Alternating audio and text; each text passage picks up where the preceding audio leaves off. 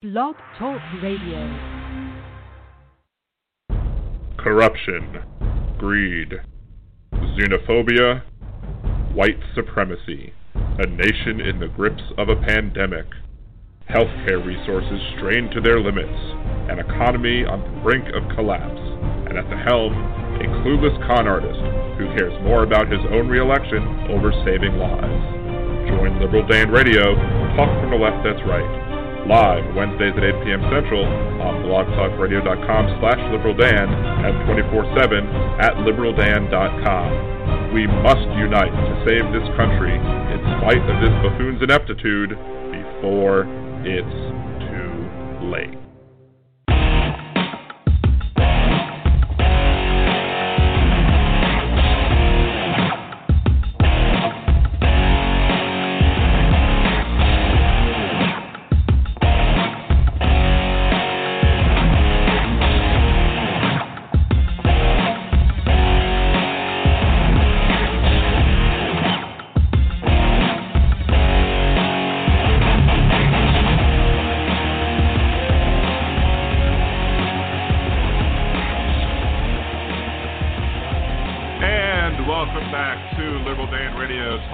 Right. This is your host, Dan Zimmerman, coming at you from New Orleans, Louisiana.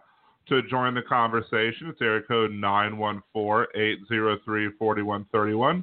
That's area code 914-803-4131. You can also join us in the chat room on the episode page on blogtalkradio.com slash liberaldan. Just sign up for your free Blog Talk Radio account, and you can added your thoughts into the chat room as well, as some listeners will do. Uh, if you're listening after the live broadcast, you can always leave your comments, questions, concerns, etc. over on the show thread at liberaldan.com, on facebook.com slash liberaldan, or at liberaldanradio on Twitter. And you could always listen to the minicast if you've run out of Liberal Dan Radio full podcast to listen to. That's on Anchor, the Anchor platform uh, anchor.fm slash liberaldan. And if you want to support the show, you can currently check out the Liberal Dan Radio Patreon, patreon.com slash liberaldan. Shout out to uh, Demonox, the first Liberal Dan Radio Patreon. Thank you for doing that. Um, if you tired of hearing me shout out Demonox, you could go ahead and support too, and I'll give you a shout out as well. And also another shout out to uh, my little brother, uh, Nimbus Yosh, the host of the Most Percy podcast. Uh, check him out too. It's definitely a podcast that's worth worth listening to. I uh, I think I have one to catch up on at this point. Uh, he sent it to me the other day, and I've been a bit busy, but I will definitely be catching up on the Percy podcast because it is good listening. So, lots of things to discuss on today's show. Uh, we have obviously this show title is Gaetz Gate. Uh, I usually am not a big fan of adding gate to the end of everything because gate was the uh, it was the Watergate motel. It was the Water Motel. You didn't create a Watergate with the Water Motel. It was the Watergate Hotel that where the problem was. That's why it was called Watergate. And of course, everything now is you know whatever gate.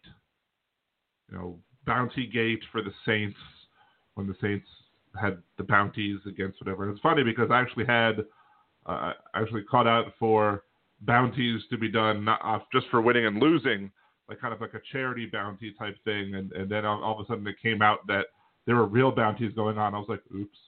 Um, so yeah, that it's it's also like when you do things like you know I'm a chocoholic. Well, what's chocohol? Is, is that is that a real thing? Chocohol?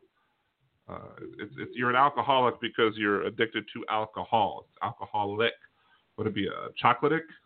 Would be technically what you would want to call it, but nope, everything is a blank aholic, chocoholic. I'm a TV aholic. It's TV aholic. Uh, today, uh, you wind up having a lot of people speaking out uh, in the House of Representatives. Um, typically, you don't hear from states' attorneys or attorneys in the State Department or what have you. Forget who is actually giving the their their opinions, but you usually don't hear them speaking out, and they were speaking out a lot about the politicization of the Justice Department. And that's a big problem. Uh, that, that's that's one reason of many that we need to reject Donald Trump in the fall uh, because his government is corrupt. He was supposed to drain the swamp. That's what he said he was going to do. I didn't believe it, but he, he, he if he drained the swamp, he replaced it with a more swampier swamp. So, one of many reasons that we need to reject uh, Orange Julius. Um, think of his whatever many whatever names you want to call him, just go ahead and call him because he's just destroyed the reputation of the office of the presidency so bad, so bad with his demeanor, with his comments. You know, at the Tulsa uh, Corona Palooza, he was sitting there talking about, you know, he was using all the names that you've given COVID 19, and he doesn't know why, what the 19 is in COVID 19. Uh, it's the year, dumbass. It's the year that the virus actually first showed up 2019. Probably likes people that are younger than 19, and that's probably why. that's a cutoff. I don't like anyone older than 19. Melania, I don't know how old Melania was officially when they first got married or first started dating. Um, and that's one thing that you know. Do what? Apparently, uh, Jim, Jim, not Jim Henson, John Henson uh, from Wipeout and another, I think, some other cooking show. Um, he made some comment about whether or not uh, Melania's Father's Day is going to uh, let Barron know who his real father is. And I'm listening, I'm like, oof. But and, and Melania was pissed. I mean, maybe she was pissed because she didn't want anybody letting the secret out. But Melania is, is married to the most immature person who does not, who is the first person who should be following her entire be best idea, and he's his idea is be worst. So maybe start at home and work on having the president of the United States show a better example before you start worrying about a, a game show host. Yeah. So that's my feeling about that. Uh, you know, if I was, when I pick on, you know, I don't think Barron, you know, and it really wasn't even talking much about Barron or the fact that, you know, none of us would blame Melania Trump if she sought sexual favors elsewhere and wound up getting pregnant by them and then trying to pass it back. No one would blame you, Melania. We understand that if, if you feel, felt the need that you had to cheat on Donald Trump, it's fine. We don't we don't blame you at all. We wouldn't want to sleep with him either. Nobody really wants to sleep with him either. And of course, I and everybody else thinking that they're all clever were making up jokes about how Donald Trump was lying about the size of the rally that he was going to have. And of course, it wound up being much smaller than he promised. Typical men. Mm-mm-mm. What can you do? But at this rally that he had, we um, Donald Trump said something that was, you know, he, he was constantly, several times at least, he's he's discussed the whole thing about how testing if you have more testing, you have more results. Like I basically saying that testing causes the results instead of testing reveals that you have more cases. He thinks testing causes more cases because it's all about a show. It's all about sugarcoating everything. Again, if he, he sugarcoats everything so much, we should have diabetes nationwide. But he he cares more about how he looks as president and he proved that at the rally when he said, Here's the bad part. When you test when you do testing to that extent, you're going to find more people, you're going to find more cases. So I said to my people, slow the testing down, please. And why would you want to slow the testing down? Why would you want to do that? Because uh, does it make it more scientific? No, you want to have as many numbers as possible. You want to know where the virus is. You know how to fight it. But then his spokesperson and other people went all out on the news. Oh, he was just kidding. He really didn't mean that. He asked people to slow down testing, and even Fauci came out and was like, "Well, I don't know anything about that." He was Fauci claims that he was never told to slow testing down. Now, does Fauci? Maybe Fauci is telling the truth. Maybe Donald Trump never said to him, "Slow down testing."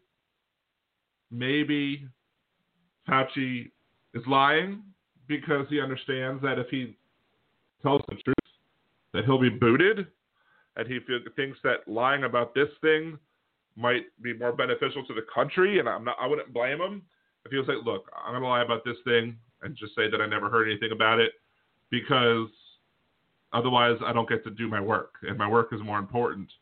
I have to have to stroke Donald Trump's ego to do my work, then I'm going to stroke Donald Trump's ego.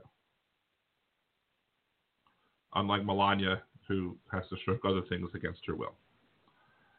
Mr. President, at that rally when you said you asked your people to slow down testing, were you just kidding or do you have a plan to slow down testing? I don't kid. He doesn't kid, folks. All of his people out there were saying, oh, he was just joking. Were you kidding? I don't kid. I don't kid. I don't. I don't kid at all. I wasn't joking. I was serious. I told them to to slow down the testing because I don't like how it makes me look. If I was president, any good president wouldn't care about the how the numbers are revealed because a good president would say we're gonna we're gonna get as much data as possible and then let the experts tell us what to do once they learn information from that data. But that's not Trump because Trump was like, oh, we have 15 cases. We have 15 known, again, as I said, we have 15 known cases, but he just, we have 15 cases and it'll disappear like a miracle. When's that miracle happening, Donny Boy? When is that miracle happening? I don't know. Nobody knows because guess what? the miracle's not happening because you can't rely on a miracle to save you from the Rona or any other pandemic. You need evidence based information to be able to make the best decision possible to be able to help the most people possible. But Donald Trump doesn't care about how many people die. He wants to. We have people. We have, there's stories out of Florida now saying that Florida is shielding their numbers and lying about their numbers so they can move on to phase three, even though they're not really not ready to because they're they haven't followed social distancing properly. We're probably going to shut down again because people are too stupid. Again, two Americas. One America who believes that masks think that masks are about protecting yourselves, and as such, they're not afraid. I'm not afraid of no virus. I'm not gonna wear no mask. You can't force me to. That's against my freedom. You know, the people who care about other people who understand the fact that wearing a mask is not about protecting yourself, it's about protecting others. I, I was having a discussion on, earlier today on Facebook with somebody who claims to work at a lab and was like, you know, I, am all about PPE trading and this idea. I'm like, look, working in a lab with viruses is completely different than walking in your local Costco. It's two different. If, if you have a virus that's that breaches containment or whatever you want, however you would officially call it, in a lab, yeah, you better hope everyone's wearing full body to, you know, head to toe PPE. But someone coughs at Costco, you just need them to basically have their, their mask on, and you'll prevent most of everything from being released from the behind that mask. So, but he not even he, he gets it. I don't even believe that person works at a lab because it just it's just so stupid. Anyway, let's go ahead and take the first commercial break. Come back and take your calls as well. 914-803-4131. That is 914-803-4131. This is Liberal Dan Radio. Talk from the left. That's right.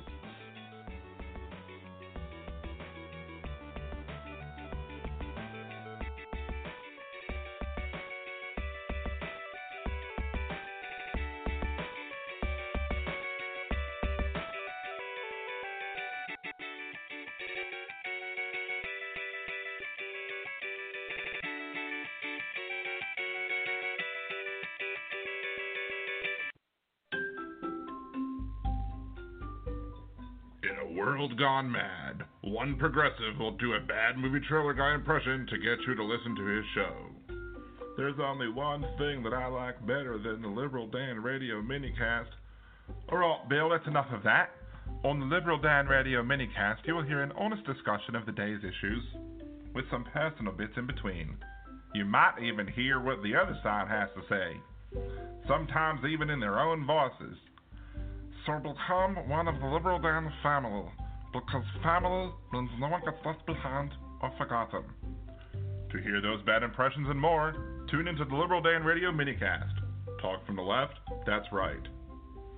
And I think to myself, what a wonderful show. Mm, yeah.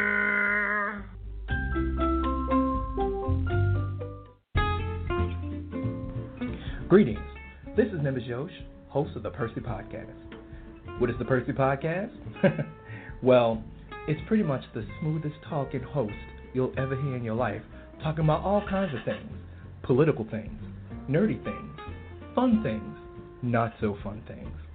Go ahead, give a listen, and follow at the Percy Podcast for more updates and information. Why not sit back and take a listen to one of the best podcasts you'll ever hear, and no one else will. Catch you on the tunes. Would you like to support Liberal Dan Radio?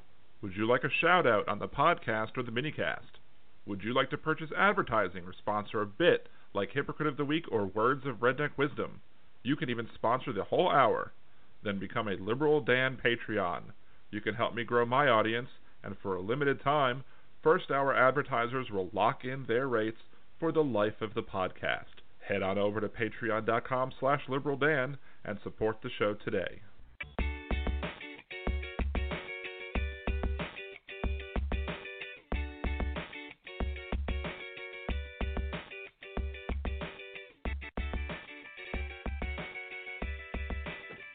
And welcome back to Liberal Dan Radio. Talk from the left, that's right. This is your host, Dan Zimmerman, coming at you from New Orleans, Louisiana. To join the conversation, it's area code 914-803-4131. That is 914-803-4131. Uh, before the break, we were talking about the uh, coronavirus and the COVID and all that other stuff, and the rally, and Trump's rally, uh, his Corona, Corona Palooza, as some people are calling it. And I, I had the misfortune of, of watching something that was tweeted from Cal Perry about, about seven days ago with people who are already starting to line up to Corona Palooza. And I had this, I don't know, if it was a family or a church group, and um, and I can just hear the, the the voices in my head, which is they kept, you know, just go Trump, 2020, go Trump, and you know, it's just, ugh. but and they're singing the re-election songs. I don't know. If, I mean, I don't know. I'm, I'm questioning if they're his kids or not. I'm just going to put it like that, simply because I think he might just be a youth pastor leader. I don't know. I don't know who they are. I really don't care to know who they are. But uh, the volatile mermaid on Twitter, oh at oh no she twitted, she she posted that and was like that it's called Steely Clan, and I just about died. Um, and then, of course, I started trying to come up with, with some of my own. Uh, Snowflake Patrol, the Clan Band instead of the Dan Band, but that might be a stretch unless you've watched enough Will Ferrell movies. Um, I was like, wait, Simple Minds, no, no, that's taken. Uh, White Town, no, that's that's taken too. Can't have White Town. Disinformation Society, that works. Those are my my suggestions. But then there were two others that were just amazing, besides Steely Clan, which is great. Aryan Ant Farm, hilarious.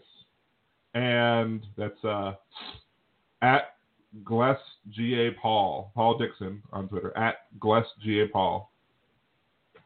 And then at Mark, just Mark OK, uh, came up with, let's see, he came up with EWO, Electric White Orchestra, which is good in and of itself. But then he came up with Mike Pence, none the richer, and winner, winner, winner, chicken dinner at Mark just Mark OK on Twitter. So there you go. A little shout out to you just for being funny. So there's something else. I wasn't actually planning on discussing this today, but it, it, came in late. But I'm like, you know what? I need to discuss this because it involves Jeff. Jeff Crouere from Ringside Politics and WGSO Radio here in New Orleans, Louisiana. Again, Jeff, super nice guy to me when I was running for Congress way back in 2004. And, and I, I can't not be grateful for that. But oh my God, he's just getting worse and worse and worse. And I could probably put my finger on when he started getting worse and worse and worse. 2016. Wonder why that is. Hmm. I don't know. What what what could be that reason? Maybe it's because of Trump, or could be Satan. You know, I, I know some some of you listening. I hope you understand that. So they want to have a July 4th rally. I, I guess the Tea Party wasn't enough. Now they have to so called save America. And in response to the protests and push to remove Confederate symbols and names, a local couple is planning what they're calling a Save America rally. Now, that's scheduled for the 4th of July, but as Tan Drung reports, the location of that rally is being kept a secret. With this rally, it's time for people to come out. Come out. Okay. I guess I edited that a little weird. Time for people to come out. Okay, fabulous. No. Um yeah. I they she called them a couple. I couple of what? I don't know. Couple of radio show hosts. I, I, I thought Jeff was married, and I didn't think he was married to Mimi. Maybe I'm just missing that, but I mean, if they are together, they deserve each other. Oof. So let, us go to clip two. Amy Owens and Jeff Crouere admit the Save America rally that they're planning will address many issues. It's not just one issue. It's all sorts of things that we see under attack our economy, our culture, our history, our traditions, and our law enforcement. Owens and Crouere are conservative talk radio hosts. They say their views on what constitutes racism and police brutality make them targets, especially in the current wave of social change. Now, Jeff believes that law enforcement is under attack. I don't know if law, enfor- law enforcement is attacking others, and that's the problem you know, if, if, you support the status quo, then then yeah, you're going to see that change is going to be happening, and you don't you're not going to like it because you support the status quo, but the status quo is not good enough. But the economy is no, the economy is under attack. It's the coronavirus that is causing us to have to look at things and and put lives ahead of money. Jeff doesn't want to put lives ahead of money. Jeff wants to. What does he want to do? He wants to uh, he wants to um, wear, never wear a mask because to him it's about freedom. It's freedom, freedom to wear the mask or not wear the mask. He's like, if you want to wear it, there. But if you're afraid, I'm like, it's not about me being afraid. It's it's so pathetic. It's sad and pathetic that they have to repeat the same line over and over and over least try to come up with something original. I try and word my arguments. Yeah, maybe they sound a lot like other arguments that are made because a lot of people say because because I'm listening to experts and I'm following whatever. But for the love of, ugh, come up with some own unique. I, you know, if I didn't think I had unique things to say, I wouldn't have this podcast to begin with. I'd go find something else to do. But and even then, it's you know once a week and whatever. But you have to have some originality, and there's none because they're all saying the same stupid. The same thing is the same stupid thing. They say they're fed up and not alone. There's a silent majority of people that really agree that this country is worth saving and a great country. And I think the people that are tearing down statues and tearing down things that we hold dear are a small, violent group of people. See, here's the thing. It's like you're if you like America to think America is great. I thought you didn't think America was great. I thought you wanted to make America great. You can't make America great if America's already great. So if you think America's great, think America's worth saving. I think a lot of people do think America's worth saving, but you have to save it. You have to save. They're, they're not saving it. They're they're protecting, destroying it. Because that if you allow the status quo, you'll destroy it because you're going to wind up killing people because a the virus, b you know you're kill, indiscriminately killing black people just because they're black because the data shows that the only thing, the only factor that comes into play when it comes to whether or not a police is going to shoot somebody is if they're black. That's the that's the difference in, in, in the disproportionate killing of black people to to white people. Across the country and here in New Orleans, there's a renewed push to get rid of Confederate symbols and influence. Crouere and Owen say that must stop. You know they're going to try to bring down the Jackson statue, and, and that's one of the most iconic uh, images in the Gulf South. A few weeks ago, there were calls for the Jackson Monument. Now, I don't know if that was a bad edit on their part because Andrew Jackson's not a Confederate monument. But Andrew Jackson, in and of itself, has problematic, you know, the Trail of Tears and everything. So maybe, maybe you pick presidents to protect and statues to protect that aren't, you know, so supportive of such terrible people. You know, and, and look, the other day on Facebook, I shared a post where maybe like five when when the when the whole take them down NOLA thing started, I wasn't convinced. I was like, look, these things are pieces of art. I was like, look, they're pieces of art. And should we bring them down? I don't know if we should bring them down. I don't know what, what purpose it might have. Maybe put a maybe put a plaque next to them to help explain the context of why they're there.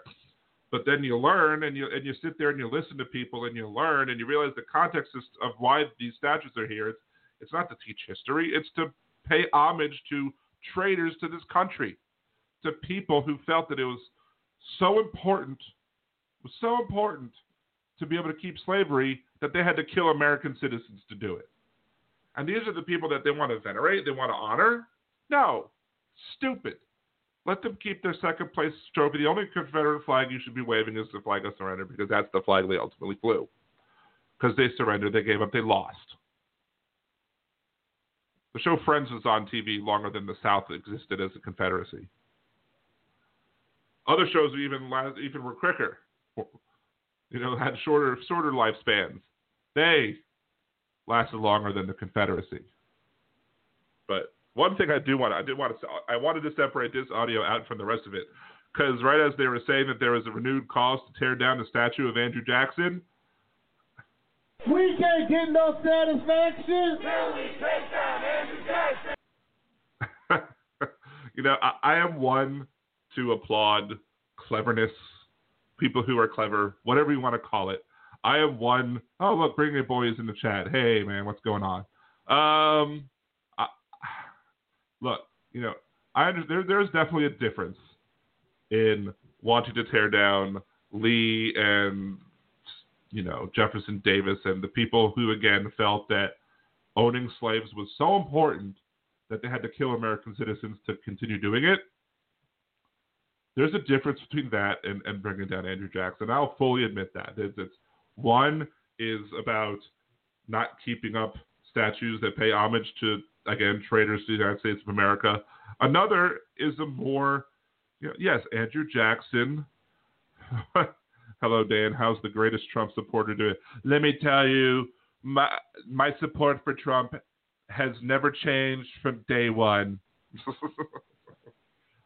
My support for Trump now is the same as it's ever been. MAGA. Ugh. It's so dumb. Donald Trump is he can't even keep his slogans right. The slogan this time is supposed to be "Keep America Great" because that's the wording that you want to have. Because if you don't if you don't have it "Make America Great," or if you still have it "Make America Great," you're admitting that he failed. So he was they had printed out signs from China you know, at least before the, the COVID started, and then it said "Keep America Great." So you had, but if you go, to, if you watch the Tulsa footage, it's "Make America Great." They can't make up their mind. so, but no, back to Andrew Jackson. You know, he's obviously he was an American citizen, an American president. So, so there, there probably there's probably going to be a little bit more pushback on tearing down Andrew Jackson statues than there will be on taking down Lee and P.T.G. Beauregard and, and Jefferson Davis, etc. But but he's still, you know, why are you paying homage? Why should we be paying homage to racists? Why should we be paying homage to people who ups who who did horrible things? Oh, but they did good things. As if that's the same conversation I have with people who are defending the police a bunch, which is, oh, but the police do good things too. Like, well, the, the good things police do are are not get out of jail free cards. They're not things that justify other actions. You could be a good person 95% of your life. If you murder somebody, you murder somebody, and you have to pay for that. No amount of good that you did. Oh, but he was so good with kids. Yeah. Michael Jackson was so good with kids 95% of the time until he molested them. Yeah, it's not how it works. But let's hear the let's hear the chant again because I, I really liked the chant. We can't get no satisfaction. we take down Andrew Jackson. We can't get no satisfaction. we take down Andrew Jackson. I, again, kudos to you for whoever brought that, put that together. Short, quick, clever. Bravo. So anyway, let's continue on with part, clip six of seven that I have split up here for uh, Jeff Crouere and Mimi Owens. I think this is Mimi talking. Rally is scheduled for July 4th, but for now, they're not revealing its location. Because of uh, impending threats, which happen, that's part of the silencing, um, we are not going to announce a location or a time until next week. See, first of all, I want to know what these threats are. I really want to know what threats they've received. I'd love to see them. I, I hope that if they're violent threats that threatening to, you know, hurt Jeff or Mimi that they reported to the authorities. But still, like it's it's just if you announce it next week, the internet moves fast. It's not like the people who want who would want to if there are shenanigans that are supposed to supposedly going to happen. It's not like the people won't be able to plan something real quick. The internet's quick. The internet's fast. People on the internet know how to do things to get things done rather efficiently. So if people are going to cause shenanigans, they're going to cause shenanigans regardless of when you announce it. You can announce it the day of. You can be like, you know, buy your tickets, but we're not going to say where it is until the day of, and then we'll announce it real quick. People will know. People will know, and then people will show up, and then people are going to counter protest your protest because it's it's ridiculous. Hey, reactionaries to join the conversation as well. Welcome to the chat. Uh, and part seven if difficult conversations about race, policing, and privilege need to be had, Crouere and Owens are proud to be what many would consider the other side of those debates. Of course they are. Uh, but here's, I think Mimi Owens in the last clip talked about people calling her names, people calling her a white supremacist, people calling her a, a Nazi or whatever. I mean, I haven't seen her with a swastika, so I don't know whether or not you know she is a supporter of there. But if if she was taking part in marches that included or protests that included people who were white supremacists and Nazis, like the people in, in Charlottesville were, look, because if you if you are marching in a in a parade, and that parade includes Nazis, and you know it, guess what? You're going to be considered a Nazi too, because you're known by the company you keep. But as to a white supremacist, I mean, Mimi Owens is if I'm let me let me pull up the the name of the group or the page. I think it's called Forever Lee Circle on Facebook. I need to check. I need to contact one of my friends because I just saw that she's making something delicious. That's possible that my wife could eat too because my wife has to be gluten free. Um, let's see. Where's the groups? Posts from any groups. Let's see. Forever.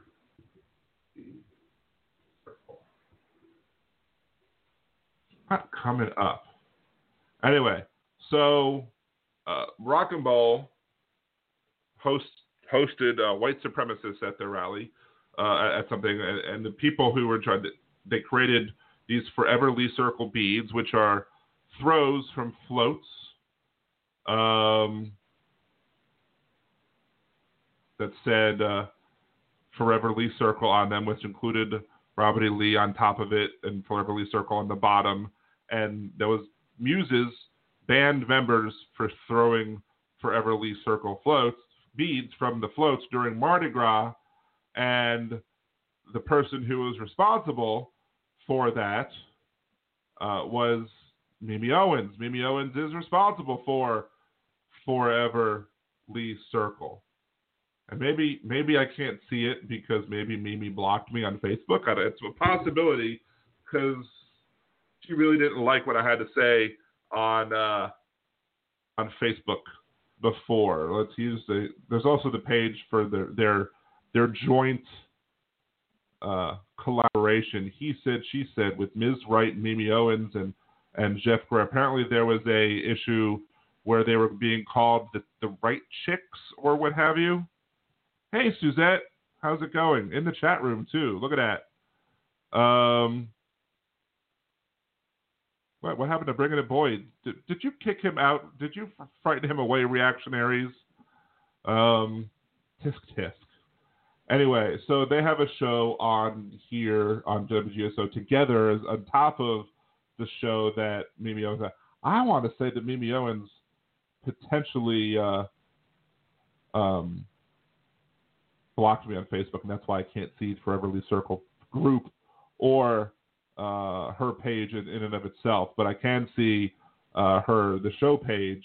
Once it does another thing, Save America Rally, Fourth of July. Things are coming together, folks. Our country's heritage, culture, society, police, prosperity are under attack. I decided to name the rally quote Save America to um, include all of these aspects. And so that's interesting. It's going to be on July 4th, not be a march, but a stationary event. They're going to sell paper. Uh, sorry, bad joke. Uh, live music, speakers, and food. It will not be in the French Quarter. We want to keep everybody safe. Who knows? I'm assuming it's going to be on the North Shore to keep it, you know, as, as maybe Covington or Mandeville, because they probably want to keep it as white as possible. Because, you know, again, the people call her a white supremacist, but there's a reason why people call her a white supremacist because she talks like a white supremacist and she acts like a white supremacist. So walking and talking and acting like a white supremacist, people are going to call you a white supremacist. So what you call it? What else we got? So there's that. So that, that that those are all the clips that I have for the Save America um, event that's going on on July 4th, and we'll maybe review more. I, I doubt uh, that I will attend. I would love to be able to go as a fly on the wall. Maybe I'll, I would go and just be socially distant uh, from the rest of the group, group just to see what goes on. But at the end of the day, I uh, you know I do have to take care of my wife and my kids, and my wife does have uh, she's taking a medication that's enabled that causes her to uh, be more susceptible to the virus. So as such, I do um, need to. How does a white supremacist talk and act? Uh, Suzette asks in the chat, and uh, Suzette sent me a private message. I think this is the first message that um, I've gotten from anybody privately, and the private message is currently covering up the the uh, rest of the chat, so I can't see the rest of the chat, unfortunately. So we will try and. Oh, there we go. I can move it. There we go. Oh, bringing a boy is your husband. Ah, that's awesome. Okay, uh, that expl- that I mean that doesn't explain a lot, but you know at least know why you both listen. So that's good. You know, family that listens to Liberal Dan together stays together, I suppose. Uh, so anyway, how does a white supremacist walk and act? Um, I don't know by supporting white supremacy, by by ignoring the concerns of of uh, Black Lives Matter, by saying all lives matter as a retort uh, to the Black Lives Matter movement, uh, not understanding that it's silencing and not understanding the fact that they're disproportionate uh, deaths. Um, 3.5 times more unarmed black men are likely to be killed by police than white unarmed men um, by police. Uh, in the studies that the, the, people that studied that information also said that uh, race in that circumstance was the determining factor you have more black people and brown people, black and Latino folks are being pulled over more often simply for being black. Um, and even though when when their car and have their cars searched, and if their cars are searched, um, you know they're less likely to hit on contraband than the white cars, but still the black cars are searched more. The cars owned by black people are searched more. Um, they had a case, I think, uh, I forget the name of it off the top of my head. I've just talked about it the other day, but it was a case where it was determined that the the, the police officer pulled over the individual uh, and probably for another DWB driving while black, and you had uh, they, they, they claimed that the reason that the car was pulled over was because they had violated the law by having a broken taillight. Well, in the state that you're in, having one broken taillight is not enough to pull somebody over. You need both taillights broken. The cop didn't know this, and the cop still pulled them over, searched the car, found the contraband. The person was found guilty. The police officer was found to be, have acted reasonably because it didn't matter that he didn't know the law. It was that he was, as long as he was acting under on good faith, he in good faith pulled the person over, even if they didn't know. Let's see. Hmm. So you're saying that if you all, if I say all lives matter versus Black Lives Matter, then I would be a, well, you'd be, if you would be, you would be talking like a white supremacist. I mean, and people are going might assume that you're supporting white supremacy by kind of using that talking point to the all lives should matter. You know, we, we, we'll agree that all lives should matter, and that's what people in the Black Lives Matter movement will say. But there's implied words there. You know, all lives should matter. Um, that's not implied by the All Lives Matter folks, but Black lives should matter, or Black Lives Matter too, because the way that our system operates, what they're complaining with by saying Black Lives Matter is they feel that the system does not treat Black lives as if they matter. So it's just it's the same thing. Whereas you know if you see a burning building, and, and this is one that gets used a lot, but I like it, so I use it too.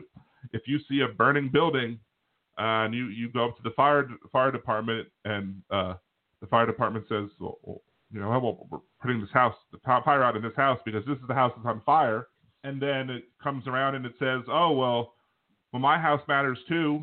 Well, sure, yes, your house does matter but it has nothing to do has nothing to do with the fact that that house is currently on fire. So that's where we're focusing our efforts on that house, because at the moment that's the house that that that has problems.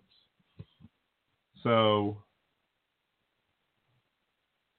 so try being a biker if you want to. Look, you know, and, and every time there there has been police that have killed white people too. And I was in a, on a Facebook group, and they're like, "What about this white guy that was killed?" Again, forget the name. I, I, have as I said on my Facebook page, you know, I've I've I've forgotten the names of some of the. If you ask me to name a whole bunch of all of the black people that have made the news that have died at the hands of police brutality recently and, have not received justice for their deaths, uh, I would probably forget some because there's so many, and I forget other names as well. So there was one, and why didn't these Black Lives Matters folks talk about this person?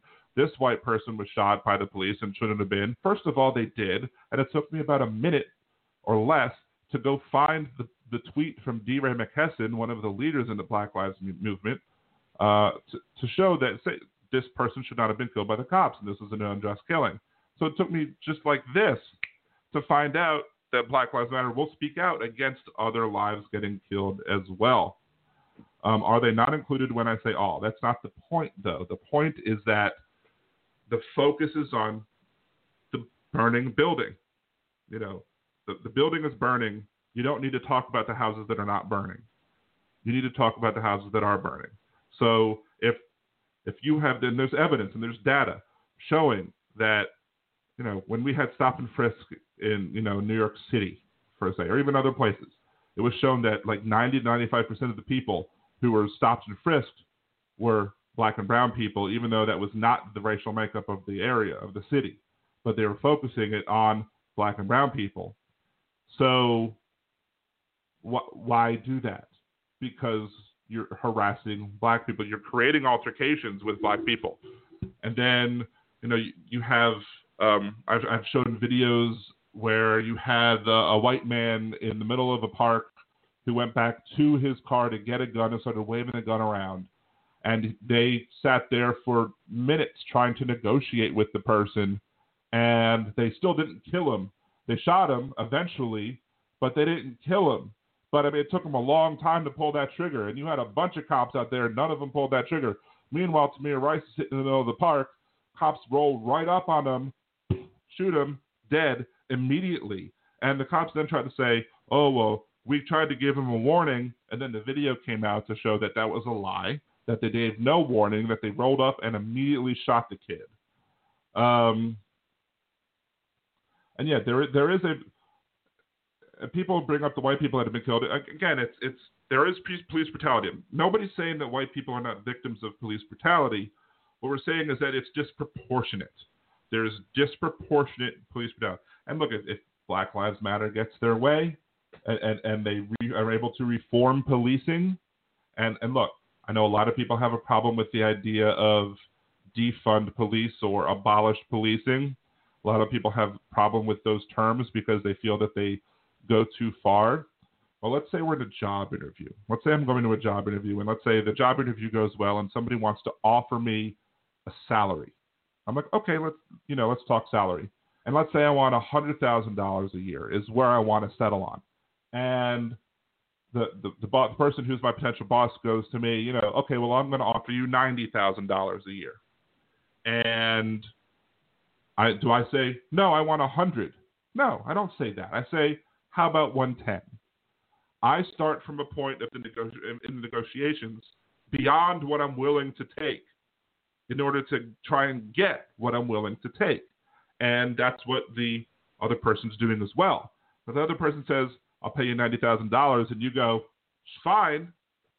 You know, if I was the boss, you know, I, would be like, well, unless the person was really valuable, I'm like, well, what's wrong with this person? They didn't even try to negotiate their their their worth up. I actually view them as worth more but I'm trying to negotiate here, and okay, so I'm going to start lower than I feel that I'm willing to pay out, and then you work out some point in the middle.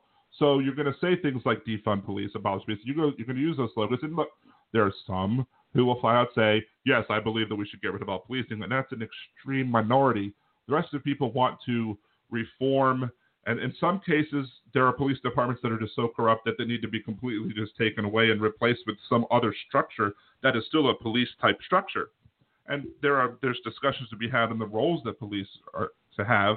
But when you discuss, but when you're trying to negotiate to reach a middle ground, you don't start from the middle ground. You start from beyond what you would reasonably expect to get, to and, and then say, okay, well, I'll give up this, and I'll give up this, and I'll give up this, and you get to that point. Um, but yeah, if the community is primarily white, black, Asian, then the amount of rest will be white, black. But this is like entire cities. This is entire cities where, you know, you you have, or and if you're looking at a nationwide statistics, you still see nationwide statistics. Nationwide shootings, there were, I think the the graph that every conservative likes to show shows. I think it was like 380 white people killed versus 270 black people killed in 2018, roughly. So, but you take those numbers in a vacuum, you're like, well, see, more white people are killed than black people, so what's the problem? The problem is that there are about seven times more, six to seven times more white people in this country than there are black people in this country. So because of that, you wind up having you have disproportionate rates. And again, I, have I've linked this study before. I, will do it again. Um, if uh, the, the, the data shows that the only thing, like it doesn't matter what the incidents of crime are. Let me read uh, from from the excerpt in this one article. An independent analysis Washington Post data on police killings, and this is referring to the study. When factoring in threat level, black Americans who are fatally shot by police are in fact less likely to be posing an imminent lethal threat to the officers at the moment they are killed than white Americans fatally shot by police. According to one of the report's authors, the only thing that was significant in predicting whether someone was shot and killed by police was that was unarmed was whether or not they were black. Crime variables variables did not matter in terms of predicting whether the person killed was unarmed. Uh, analysis of use of lethal force in 2015 found no, no correlation between the level of violent crime in an area and the area's police killing rates. That finding um, Mapping police violence disputes the idea that police only kill people when operating under intense conditions in high crime areas. Mapping police violence found out that fewer than one to three black people killed by police were suspected of violent crime or armed. How police determine who to stop. A report by retired federal and state judges tasked by the San Francisco District Attorney's Office to examine police practices in San Francisco found racial disparities regarding SFPD stops, searches, and arrests, particularly with black people. Um, found a disparity gap in arrests were found to have been increasing in San Francisco, yada, yada, yada. In San Francisco, although black people accounted for less than 15% of all stops in 2015, they accounted for over 42% of all non consent searches following stops. Uh, all of all people searched without consent, black and Hispanic people had the lowest hit rates, i.e., the lowest rate of contraband recovered. Whites were found to have contraband at twice the rate as black people who were searched without consent. Yet, black people result in 42% of all non consent searches, even though they're only 15% of all stops. So, I think police unions should be. Oh, there is a thing that we could probably agree on. Well, generally, I do support unions. I think police unions uh, are a little bit too powerful um, and do work to protect bad cops instead of just fighting to make sure that police have good salaries and good benefits, which is what they should be there for, and perhaps providing for defense if somebody under the police comes under attack. But you would, I would hope, you would think that if you know you have all these good police that people are saying that exist, that they would want the bad eggs out. But in cities like Minneapolis, Minnesota, uh, what what are the odds that if you have that, that if corruption and, and, and bad behavior on the part of police, you know, is supposedly as rare as people want to say that it is, what are the odds that all four of the people by George Floyd were were were the only bad cops in the city? Zero. There's no that, that's not no way that that happens. It's more likely that the department is riddled with cops who either are willing to do bad things, enable bad things, or look the other way while bad things are happening. And you're not a good cop if you're looking the other way while bad things are happening. So, and, and then and then the other problem is is that people will talk about, oh well, this person was a criminal. There was a a, a video where you had a Black Lives Matter group counter protesting against um, might even see you calling in there. So hold on a second. Uh, you a Black Lives Matter um, group protesting a Trump rally a few years back, and most of the people who were on stage were saying, "Oh, just ignore them, don't pay them no mind, blah blah blah." But one person was like, "Let's invite them to come up," and the person who was speaking on behalf of Black Lives Matter to the Trump rally got several cheers and several boos uh, from the crowd, but you know, the they brought up, I think Eric Garner was brought up because um, I think that was probably the most recent killing at the time. And the response by one of the women in the crowd was like, but Garner was a criminal. So? He was selling a loose cigarette. That's not a justification of deadly force. And to bring this conversation all the way back to the beginning, where it started from, if you're making an argument in justification of police killing black people, and that includes, oh, that black person was a criminal, or that, that area had a lot of crime. There's there's very few things that should that justify the use of deadly force by police, and all of them should include that the person is a direct and immediate threat to the lives and safety of other people. That person is about to pull is pulling a knife on somebody, about to stab them. This person has a gun and they're actually going to shoot some people, then you can use deadly force. And I'm not going to be critical of people. And even if the person makes a motion that makes you think that they're pulling a gun on you and they're not, yeah, that's that's okay as well. I'm not going to begrudge somebody for thinking that this action that's taking place is not a deadly one if it's if if they're making it look like a deadly one. But selling loose cigarettes is not an excuse to choke people out. Jaywalking is not an excuse to escalate to the point where deadly force has to be used. having a potential $20 counterfeit bill. It's not an excuse to have your knee resting on, have a cop's knee resting on the neck for eight minutes until the person dies.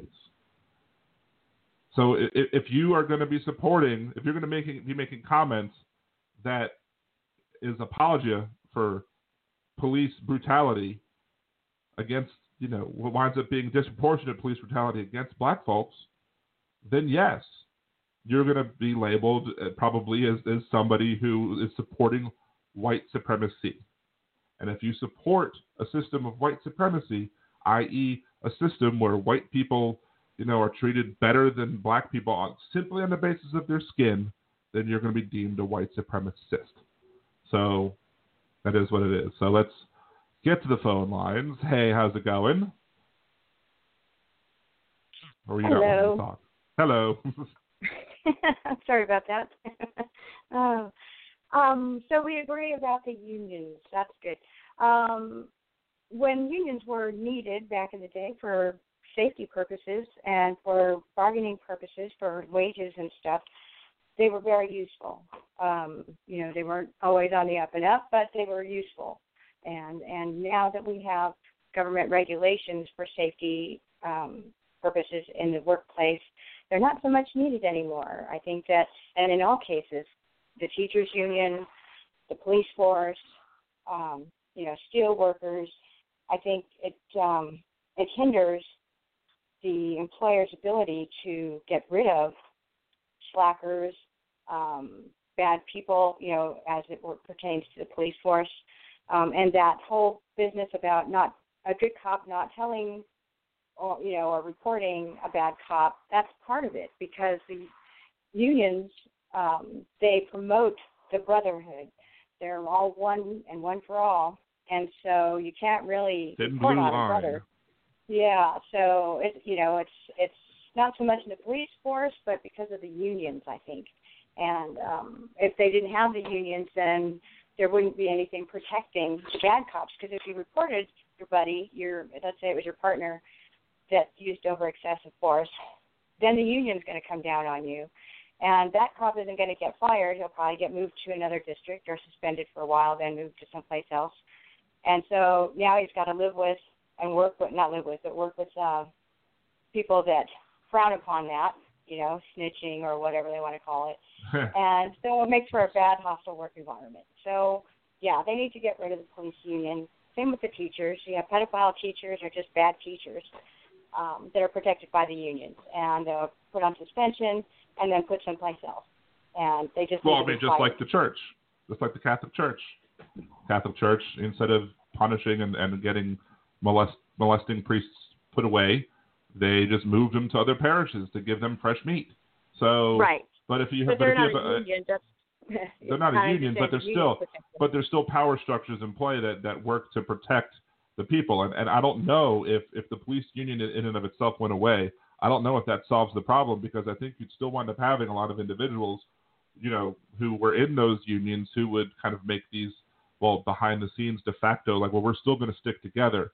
You know, I, I don't know if being in a police union, I think one of my callers or somebody else I've spoken to about this pretty much confirmed my suspicions uh, when I'm talking about, you know, you had this one video, I think it was in New Jersey, and a police officer was screaming, Stop reaching for my gun, stop reaching for my gun. Uh, and you couldn't see what was going on on his dash cam. All you heard Uh-huh. was, Stop reaching for my gun, stop reaching for my gun. And then the other police officer pulled up in a car and, and they came from the front. And so that at that point you had a dash you had a police camera on the car pointing at the situation and despite the fact that the officer was saying, Stop reaching for my gun, stop reaching for my gun, there was no reaching for the gun happening. The, the person was not resisting arrest, and the police officer was basically lying.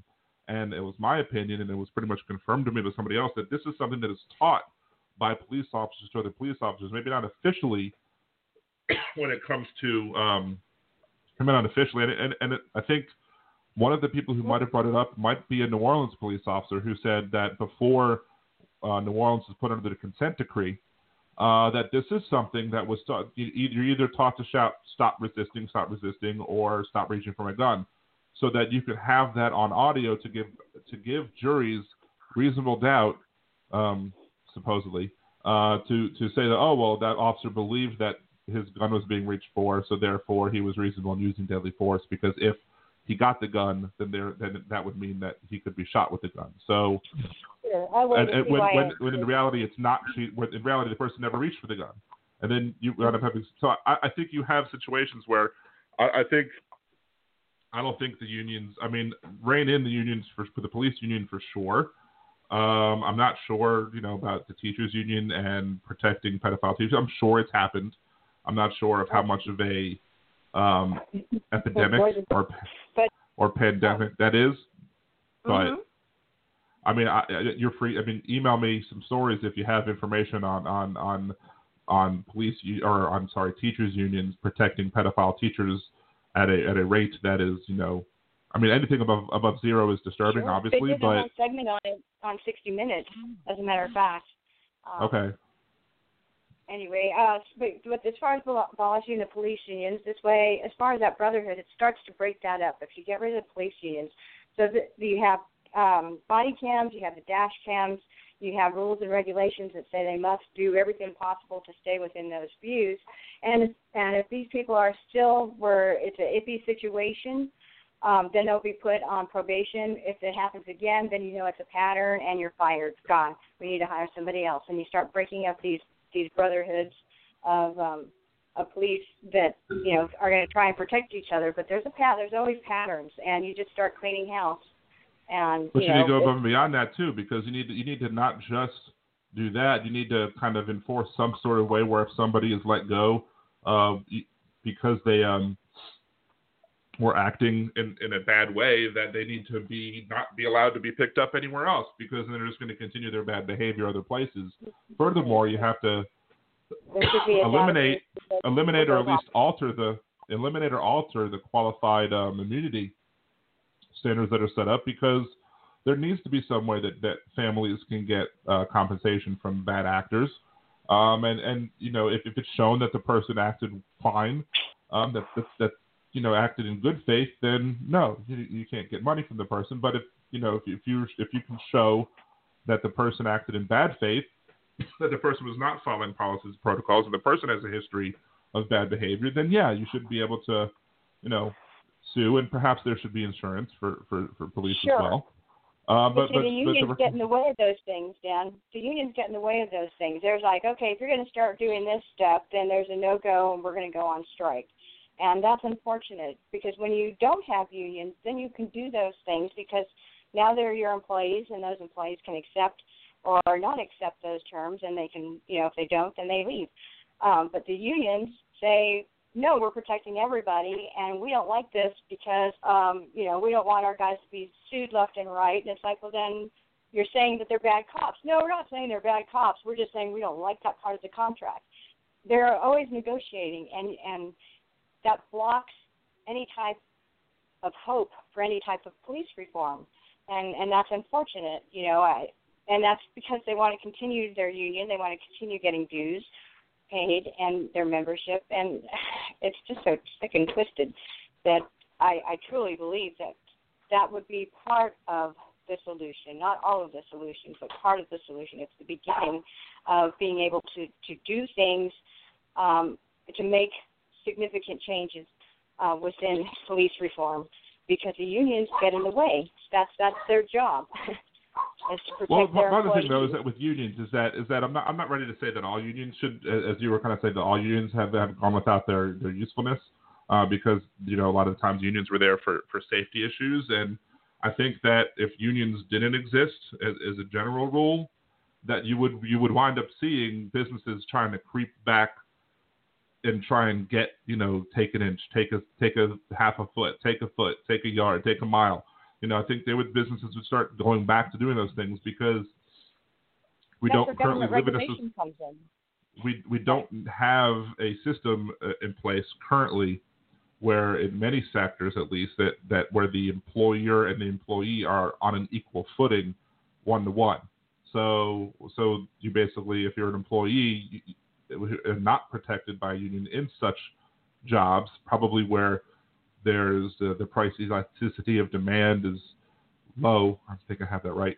Um, where you, where where demand is inelastic, or I guess I'm, I'm it, it, working it with employees and employer relationships because the where this is depends where the supply is coming from is what I'm what I'm trying to say. But the demand uh, for the job, um, if, if you say okay, well, if this one person says okay, well, you didn't pay me a certain amount of money more than the rest of the people because I feel like I'm worth it, but there's a lot of substitutes. They're like, okay, we'll just pay this other person then.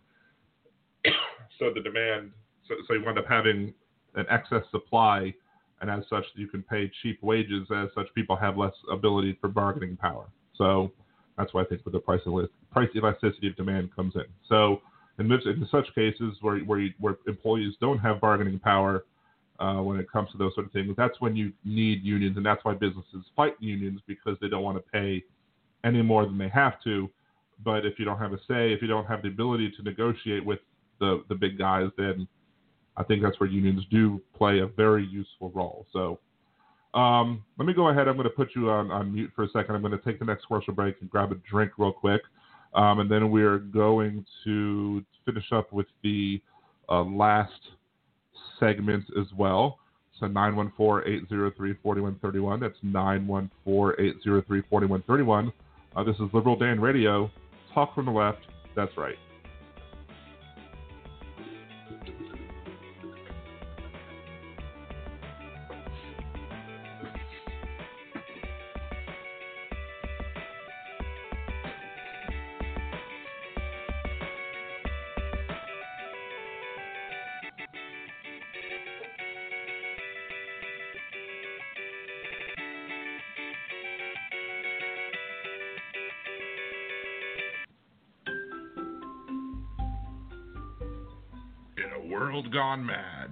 One progressive will do a bad movie trailer guy impression to get you to listen to his show. There's only one thing that I like better than the Liberal Dan Radio minicast. Alright, Bill, that's enough of that. On the Liberal Dan Radio minicast, you will hear an honest discussion of the day's issues, with some personal bits in between. You might even hear what the other side has to say, sometimes even in their own voices. So become one of the Liberal Dan family because family means no one gets left behind or forgotten. To hear those bad impressions and more, tune into the Liberal Dan Radio minicast. Talk from the left, that's right. And I think to myself, what a wonderful show. Mm, yeah.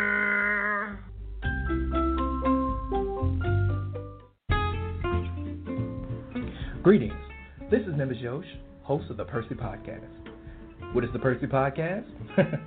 well, it's pretty much the smoothest talking host you'll ever hear in your life, talking about all kinds of things political things, nerdy things, fun things, not so fun things. Go ahead, give a listen, and follow at the Percy Podcast for more updates and information. Why not sit back and take a listen to one of the best podcasts you'll ever hear, and no one else will?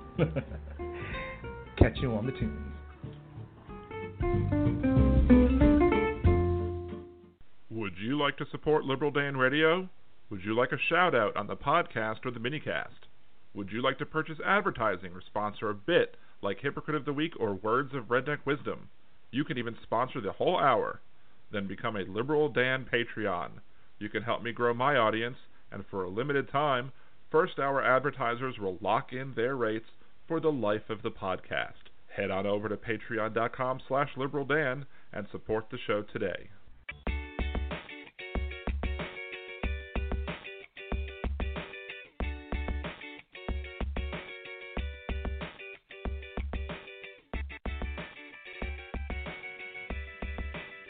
And welcome back to Liberal Dan Radio, Talk from the Left, That's Right. This is your host, Dan Zimmerman from New Orleans, Louisiana. To join the conversation, it's 914-803-4131. It's 914-803-4131. We are going a little long today. That's fine. Uh, we have the time to do so, and I can always adjust accordingly.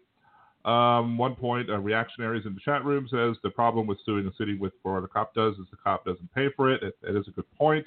Uh, I do think both should be open for lawsuits, both the city uh, for its negligence in training uh, or for keeping on bad cops uh, longer than they should be kept on. I think there are definite culpabilities on the part of the city and the police department itself. uh, where they have liability when it comes to it, but I think there's also liability individually, and that's where the qualified immunity comes in.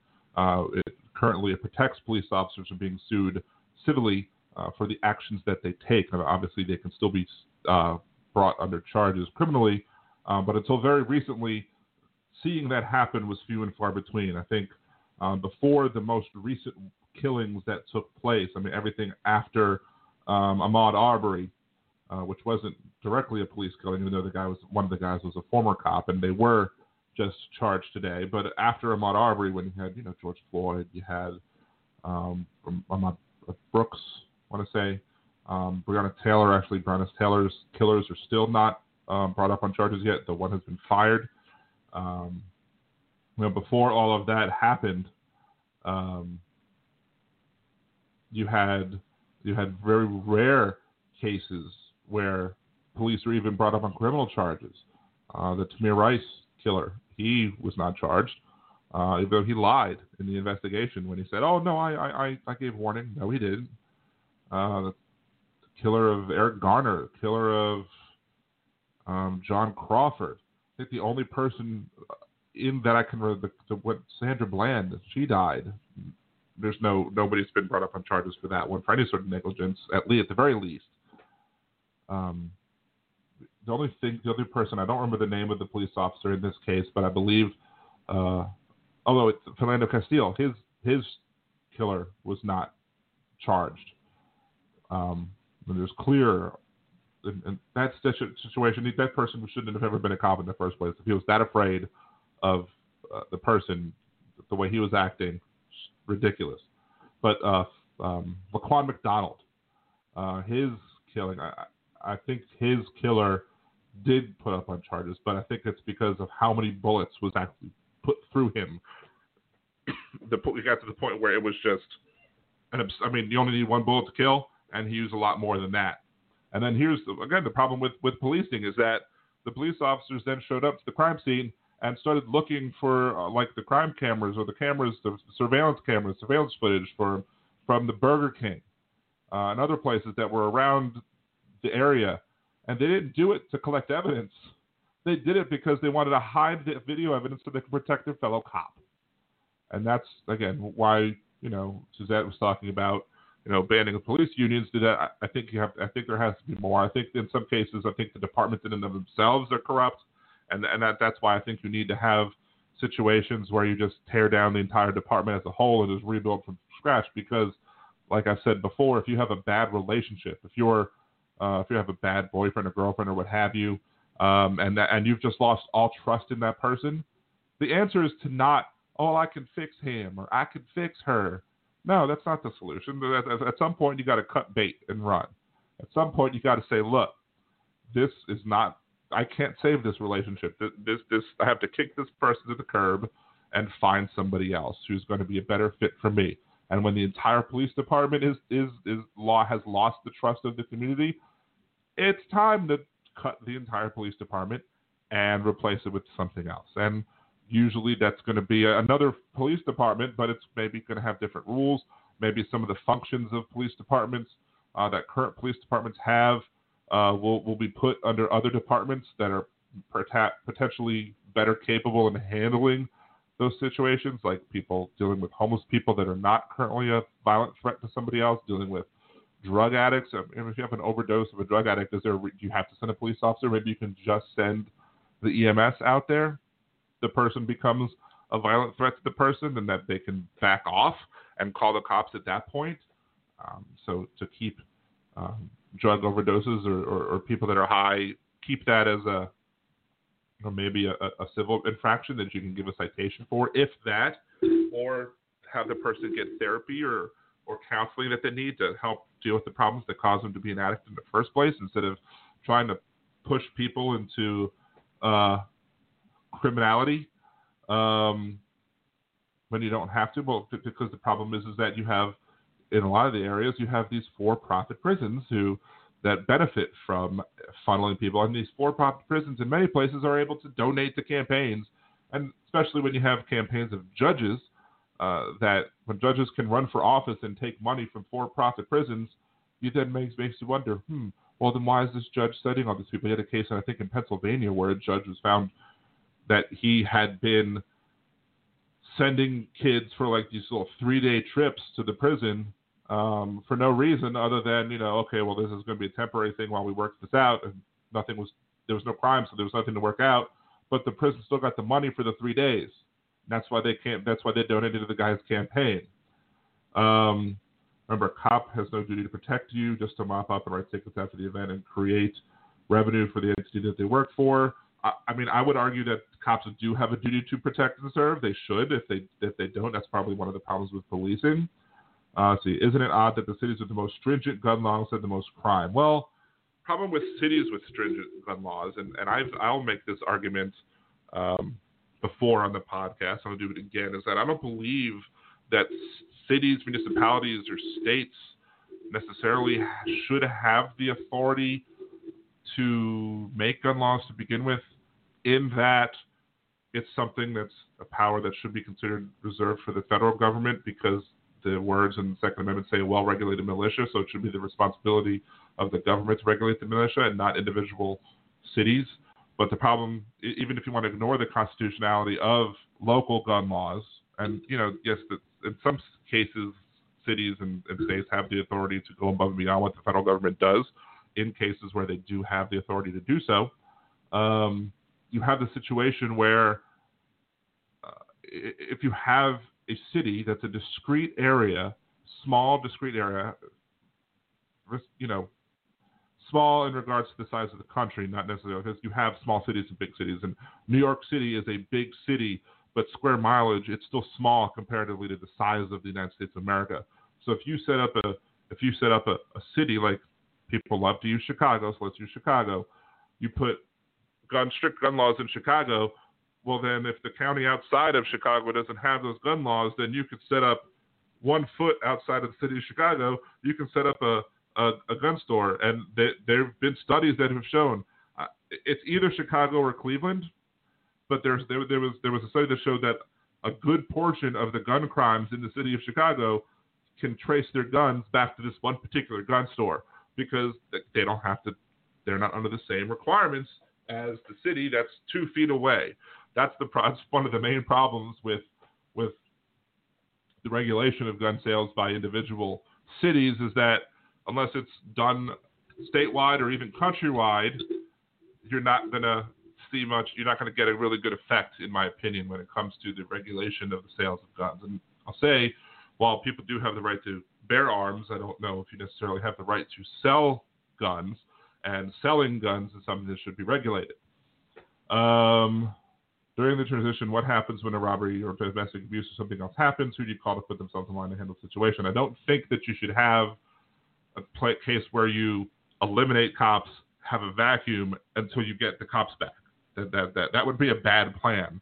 Um, you know, you should have something to to somebody to step in in the meanwhile um, maybe you work with the state police department and say, okay, here's the state police is going to take over for a second while we while the city works itself out, or some other thing, you know, some other solution that you know maybe you're going to say, okay, we're going to be con- doing this conversion process, and while we're doing the conversion process, you're going to have the old these you know cops that are being let go, they're going to be let go via attrition, and then you're going to be coming back through this new system or something. I'm not saying that that's the absolute plan that you're going to do, but you but I don't think it's it's good to argue.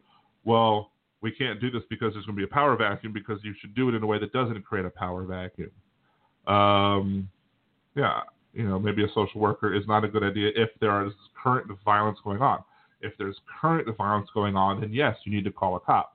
But if there's no violence going on, if maybe if it's just yelling, or if it's just you know a heated discussion, maybe maybe you don't need to send an armed person there. Maybe you can say, look, you know, let's let's have a discussion about this, and maybe you have them reach out and say, we would like to help you solve this situation before violence is reached. Create a situation where families who are in that situation, families who are in that having that problems, can feel free to come forward first and seek out the help instead of having to rely on on the government forces to do it after the fact when things become too late. Um, So there's that. Let me go ahead. I do want to, you know, talk about one more thing in this show um, before maybe we come back. But at the end of the day, you know, we're going to be having this conversation about um, police and defunding the police for a very long time uh, to come. It's going to be probably a, a, big topic in the part of, of the discussion of the campaign for president, for Congress, uh, for the next Congress, because I don't think the Senate's going to do it, going to do anything to help. States, municipalities are going to be having these conversations. You have Minnesota, who did come out and say that you know in Minneapolis they're they're going to take some action. We're going to see what those actions are going to be, and we're going to discuss them as they happen. So, but before, you know, I did extend the show to the end of the full hour, but I might not make it last that long if I can get through everything else. Um, the, the other thing I did want to talk about is the whole um, Gaetz Gate, as, as, the title of the show states. Gaetz Gate. Um, and what do I mean by that? So you have Matt Gaetz, congressman from Florida, um, and he was involved in an argument with Cedric Richmond on the uh, on the call RC or calling in uh, with with a comment or a topic. Let, let me we'll, we'll get to you first, and then we'll go, we'll go to Gaetz Gate in a second. So what's going on? Hello, caller. You there? Hello. Oh, can you hear me now? Yes, I can hear you now. Yes, I was about to about to about to put you back on mute, but we're good. So, what's your point? What should you like to make? I was uh, I was going to talk about I was going to talk about the upcoming election. Okay. And uh, I just want to say because I'm an independent, and uh, you know I like hearing people's different takes on situations. So, from your perspective, obviously you're a liberal. Uh, what is it about Joe Biden that uh, makes you feel confident that he can actually win in November, outside of people just voting because they don't like Trump? Um, I mean, Joe Biden. I mean, people are there will be people who will point at Joe Biden's experience and say, "Hey, this is this he has a he has a he has experience in government with getting things accomplished." And then there are people who are going to look at Joe Biden and say he's had 30 years in government and that's the problem. So that's going to be a debate that's going to happen during the course of this, of this election. Um, I think that you know let's let's ta- let's talk the coronavirus for a second. I believe that Joe Biden, if he were currently president today, which of course he's not, but if he was, that he would be listening to experts, that he would be following what the experts wanted us to do, uh, and he would not be less worried about poll numbers uh, and more worried about actually helping people. I, I, think I think he would be more likely to say, uh, "Look, this is a this is a city or, or a state that needs to be you know that, that we need to work with those government officials to help get them put a clamp on and clamp down on what's going on with testing. Um, but instead, you know, you know, we have we have the existing president who has just said that he wants to stop funding to the states for testing at the end of June, and that that's I think that's the biggest problem I think I have with anybody who's still going to vote for Donald Trump. Uh, let's say you just want to ignore all the other problems that I have with Trump, and there are lots. Um, you know, I've told people in 2016, if, if you're going to vote for him, then you can't consider him to be, you can't be considered to be my friend if you're voting for him because of all the horrible things he's done. Ignoring all that, if, if you have somebody who's in, we're in the middle of a pandemic, we're in the middle of trying to fight this virus that there's no vaccine for, that we had little information on, and and the way to fight this is more information. We need to get more information, and his solution is to stop testing. He admitted it in Tulsa. He wants to he wanted to slow down testing because he it makes him look bad.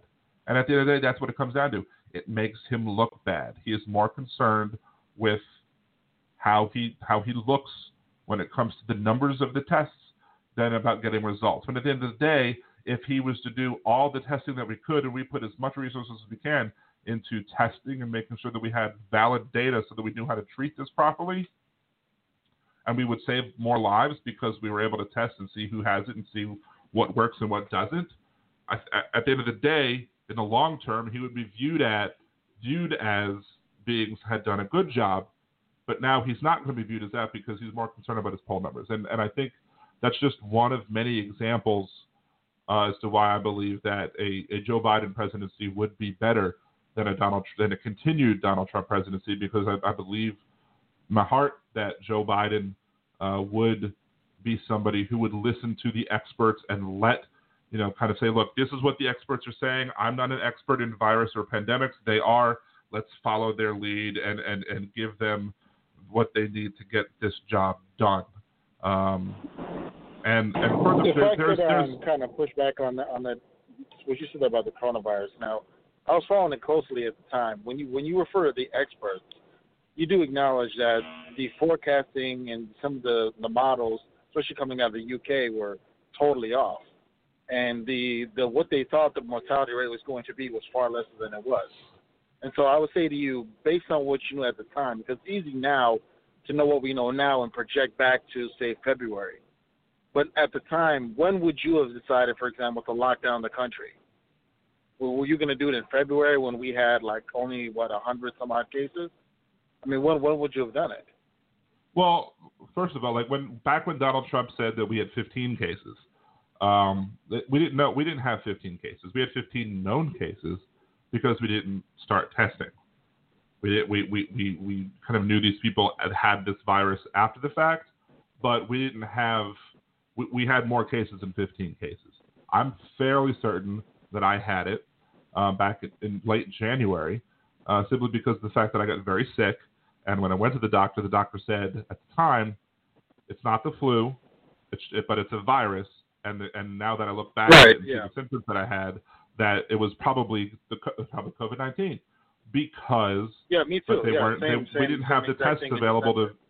We didn't have the tests available Right. to that, so we had tests, and instead the, of the testing wasn't really that good at the time period worldwide. I mean, it was there was still a lot of issues with testing because they didn't even know how to detect the virus completely. I mean, I, I have I have friends that work as nurses and doctors, and they'll tell you about how so many people were getting false negatives, false positives, because even the testing itself wasn't totally sound because even the understanding of the virus itself was hard to understand. Mean, like actually gauge Right, what it is, but- but- how to detect it did- properly. So again, what, what, what, what we Trump got going pushing? on now, this this this this is where I talk about being objective. This is why I'm an independent because I notice how Republican and Democrats kind of approach this. Everyone's playing this team thing instead of just trying to look at the facts. So in the February, what we knew at the time is far different than what we know now. Right? Let's remember the World Health Organization in January was initially saying that you couldn't even pass this person to person. That this was something having to do with contact with, you know, animals and certain things. So the information we were getting as of January in itself was conflicting, not just from the World Health Organization, but even from Fauci himself, who tried to downplay it and said it was comparable to the flu. Now, what But I noticed learned- since then, what we, what we had is every, when people politicized it, is the Republicans all of a sudden are spinning it in one way, and Democrats are all spinning it in another way. And the reality of the matter was, we didn't. Nobody knew anything in March. It was a total guess at that point. Now, the well, nobody knew anything. Right, let me let me of- let me pause you. Let me. I'm going to pause you a second. and I'm going to come back to you. I promise I'll come back to you. But in March, when we knew something, with what we knew in March, we should have known in February because Donald Trump dragged his feet when it came to testing. He he. Uh, look at his. It's going to go away. It's going to be. It's going to go away like it's going to disappear like a miracle. He was hoping for a miracle to happen. He was hoping it would go away.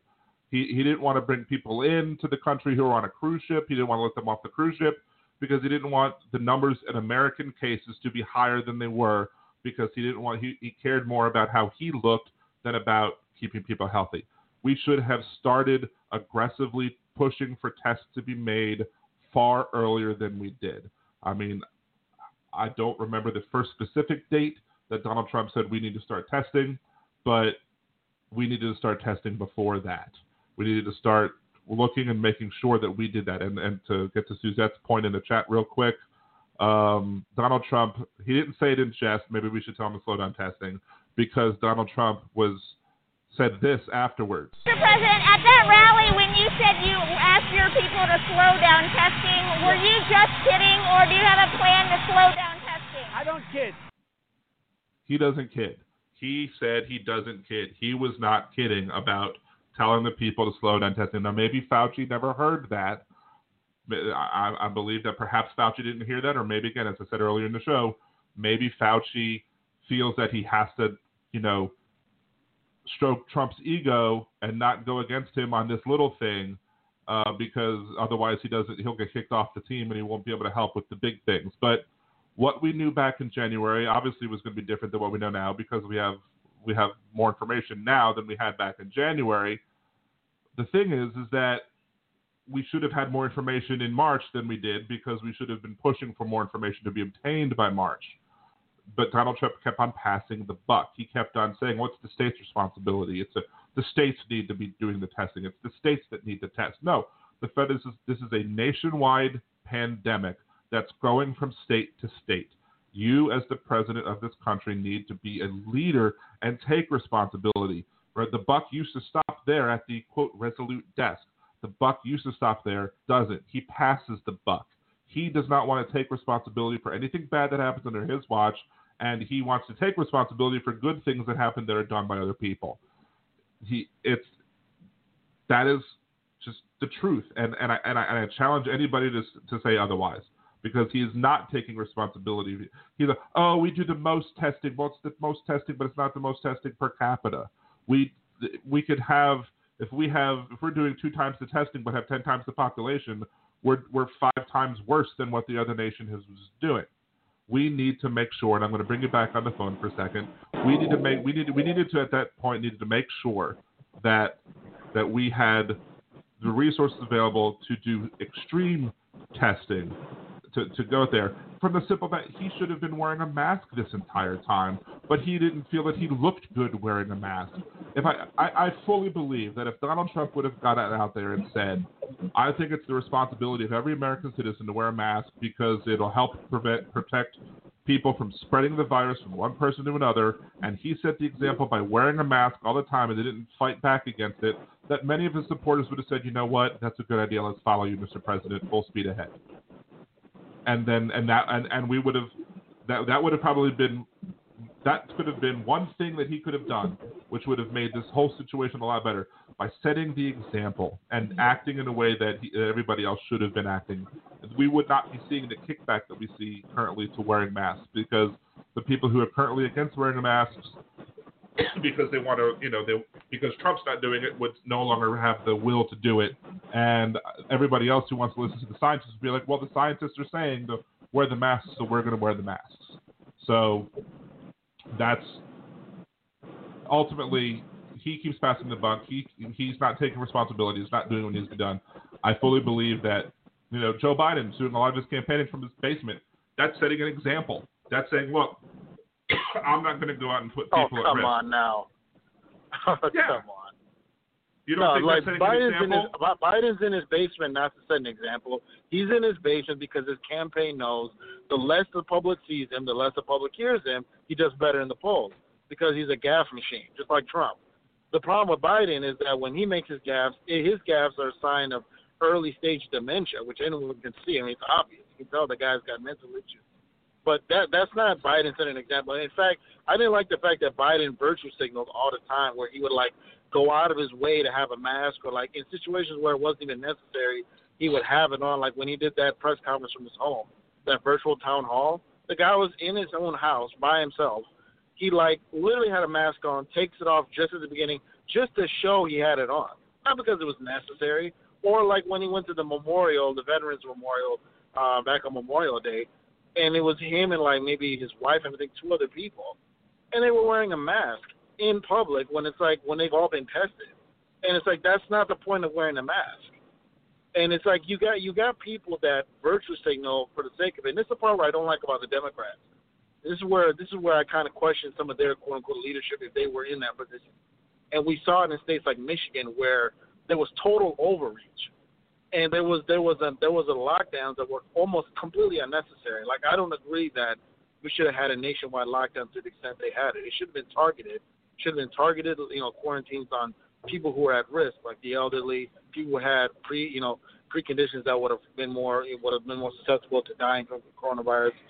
And the studies out of USC, which I don't know if you've seen out of USC and Stanford, But, let me stop you there. For, let, me stop you, let, me, let me let me stop you there for a second because we Okay. didn't know how susceptible people would be because again we didn't know about the virus, so we couldn't take that risk to let, to let people go out there. You know, we had a country, Sweden, go, well, we're going to try for the whole herd immunity thing.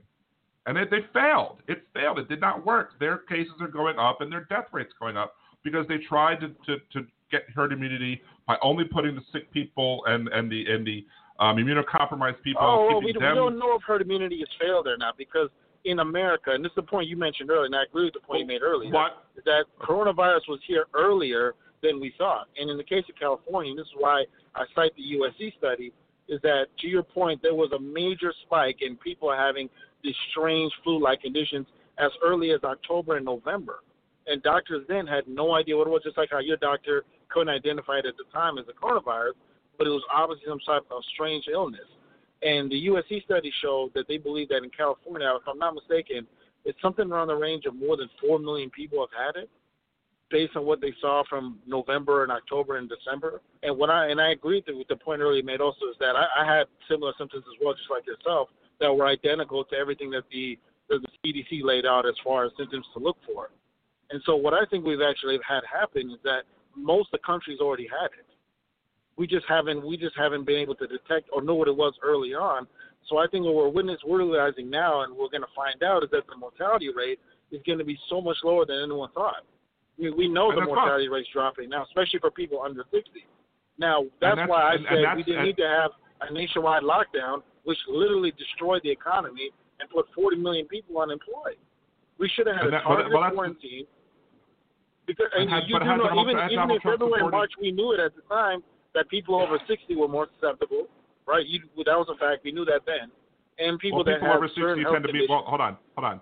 People over 60 tend to be more susceptible to any disease. I mean, because they're over 60, and that's just that's just a Yeah. medical fact. But I'm, I'm But- talking but about mortality wise. We're talking about at risk but- of dying. Right, but but had Donald Trump, what here, here's here's just the amazing thing about Donald, about what you just said. Let's say you're right, and let's say more people had it, and the mortality rate of this is much lower than than we think it is because we would have done more testing. Donald Trump could have proved that, and and, and could have proved could have come out of the come out of the quarantine at the end of March, beginning of April, mid-April for Easter, like he wanted to do. Oh, there's But- no way he could have came out in April. You know that. Everyone would have jumped It- down his throat and attacked him. if we Remember would have started, if we would, if we would have started Easter, doing a full court, and everyone if came wait, down hold on, I'm gonna, I'm gonna pause you again because I want to get to stay. If he would have caused to do, if he would have started to do a full court press on testing and make then pushing up, ramping up testing, ramping up development on tests, ramping up development on antibody tests, ramping ramping up development on vaccines, we would have had more. We could have had more information by March and to be able to make determinations. To even if it wasn't a full coming out of it by by Easter or the end of April or what have you, we could have maybe been you know targeted other areas to say okay. Because look, in New Orleans and Louisiana, we actually were a hotspot for a moment, and we took the extreme measures and we clamped down on it and we got it under control. Problem now in New Orleans, in, in Louisiana, and the areas around us is that the people are getting antsy and they want to go back to work and stuff like that. And I understand that you want to go back to work and stuff like that, but we're now seeing cases go back up again because people aren't listening. Our mayor basically just yelled at us today because nobody's listening. Nobody's continuing to do the things that I needed to do to stop the stop the continuation. And, and I do want to talk about one thing that Suzette thing Suzette said in the chat, and then I do want to talk about the last thing. So if we have time, I'll come back to it. Either that or we can discuss uh, more of the COVID stuff next week. But I do want to do have some work to do tonight after the show, and I do want to discuss this one other topic uh, that I plan to discuss on this show, which is the topic of the show, which is the whole Matt Gaetz thing. Um, but Suzette in the chat said the expert says COVID 19 was not contagious. Then the expert said, yes, they're very contagious. Masks won't help. Masks now everyone wants to wear one. Here's the thing about the masks. The the masks won't help article that everybody shares is from March. Again, we know more now than we know than we knew in March. The article that everybody cites and everybody links to when they talk about what people said in March was talking about whether or not people should be wearing the N95 masks because back then there were shortages of the N95 mask and we wanted to make sure that those N95 masks, which can help prevent the wearers from getting the virus, we wanted to make sure that those masks were available for those first responders. So that's why they were encouraging people not to wear the, those specific N95 masks. Then later on, they said, look, and, and we also, once we start going back out in public, and we should consider wearing face coverings. And they said masks instead of face coverings because one would hope to think that people would understand by the context of the discussion that we're having that we're not talking about N95 unless we specifically bring up N95. And look, the article from back in March didn't in the title say N95, but in the meat of the article it said the N95 mask. But the recommendations by the experts to wear the face coverings, wear the masks, i.e., the face coverings, uh, to prevent the spread of the disease and not to necessarily keep you from getting it, but to keep you from passing it to anybody else if you have it, that still stands. And it's not contradictory to do so. And that's the thing in this country is that we need to be able to learn from information. We need to be able to not, well, the experts said this in March and said this in April. Yes, I fully expect experts to say something to this month, and then next month they, they might say something different if they get more information. The problem is, is that, again, we have a president who wants who just announced today that he wants to cut funding to for state testing. He doesn't want to pay for state testing. It's ridiculous. It's absurd. That he, and and again, I'll play it again. He, this is what he said in the rally. Here's the bad part. When you test the, when you do testing to that extent, you're going to find more people. You're going to find more cases. So I said to my people, slow the testing down, please. And then in response, That rally when you said you asked your people to slow down testing, were you just kidding, or do you have a plan to slow down testing? I don't kid. He doesn't kid. He doesn't kid. He was not joking when he told his people, whoever he told, he didn't say who he told, but whoever he told, he said, we need to slow down testing. Not because the only reason to slow down testing is because he's worried about how the numbers make him look. There's no reason to slow down testing otherwise, because we need more information. We need more facts. We need more evidence to be able to look. And look, I would love for there to be so much testing and to say, look, this we, if we were able to test everybody and make sure that you know, okay, let let let's do contact tracing, let's do all the stuff that the experts want to be able to do to be able to make sure that you know, let, let, if we were to show that this death rate is like 0.05 percent or less than that, let's say we were able to say, okay, all these people have it, and not as many people are dying as we thought because we're not just testing the people in hospitals, we're testing everybody. We're testing everybody. We're doing a full court press on testing. We could come out of this quicker if it was shown that the mortality rate is not as high as people was concerned that it would be. But because we didn't have the information, we had to play it safe and sorry. So let's uh, let's flip back uh, to the topic at hand again, which is the topic of the episode, uh, with the title of the episode, which is Gaetzgate. Which back last week you had uh, Cedric Richmond and they were discussing the issues pertaining to uh, policing and Black Lives Matter. And this, these are some of, the, some of the points, the back and forth between Cedric, Cedric Richmond and Gaetz. I am absolutely sitting here offended and angry as hell. And I want to explain to my, what we always say is how we refer to each other, my good friends on the other side. By the time I'm finished, you will be clear that we are not good friends. I am not interested in moving at a snail's pace. I am not interested in a watered down bill that mandates nothing. I'm not interested in studying Antifa. I'm not even interested in studying the Klan or sovereign citizens right now. Because that is not the imminent threat that black men face on a daily basis. And right now, too often, it is law enforcement. Those who were sworn to protect and to serve. And so all we're asking today is to deal with that. I don't mind dealing with other pieces of legislation. I don't mind dealing with other issues that you all may have. And, and what I don't want to leave this conversation with, and why I'm speaking now instead of later, is because I don't want you all to leave here saying, well, we didn't know. We didn't know that's how you felt, Cedric. I want it to be crystal clear. And I will give you the benefit of the doubt that it is an unconscious bias that I'm hearing. Because at worst, it's conscious bias. And that I would hate to assume from any of the people on the other side. Will the gentleman yield? Sure.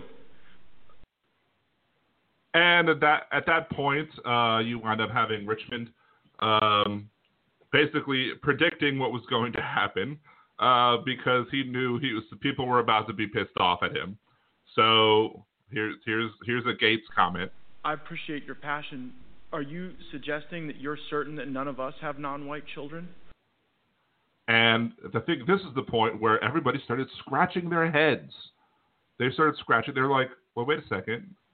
Gaetz doesn't have children. What? What? What is? What is he doing? Is he talking on behalf of other people? Why? Why is he making this a big deal? And we get this exchange. Be- because you, you reflected on your black son and you said none of us could understand. Man, man, stop. I'm not about to get sidetracked about the color of our children. We're talking No, about said- black kids. I you said reclaimed my time. You said that I reclaimed my time. I But know. you want the discussion? I know that there- gentleman, you want a bill? Gentleman reclaimed his time. I said I claim, reclaim my time. I already know that there are people on the other side that have uh, black grandchildren. It is not about the color of your kids. It is about black males, black people in the streets How do you that are getting killed. And if one of them happens to be your kid, I'm concerned about him too. And clearly, I'm more concerned about him than you are.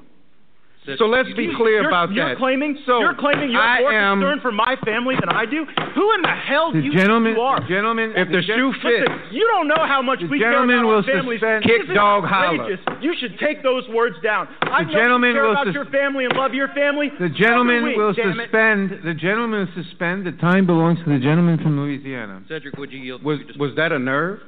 Yeah, Uh, you I damn yield right it to was the a nerve. gentleman from Louisiana. And this is again, everybody's sitting there like, what the hell's? Why is he getting so animated? Why is Gaetz getting so? He does. Somebody was like, Matt Gaetz doesn't have any kids. I want to say it was a conservative Twitter account that pointed out, look, why is Gaetz getting so uh, frustrated about this? He does not have any children. And I had to isolate this one because this is just Was that a nerve? Was that a nerve?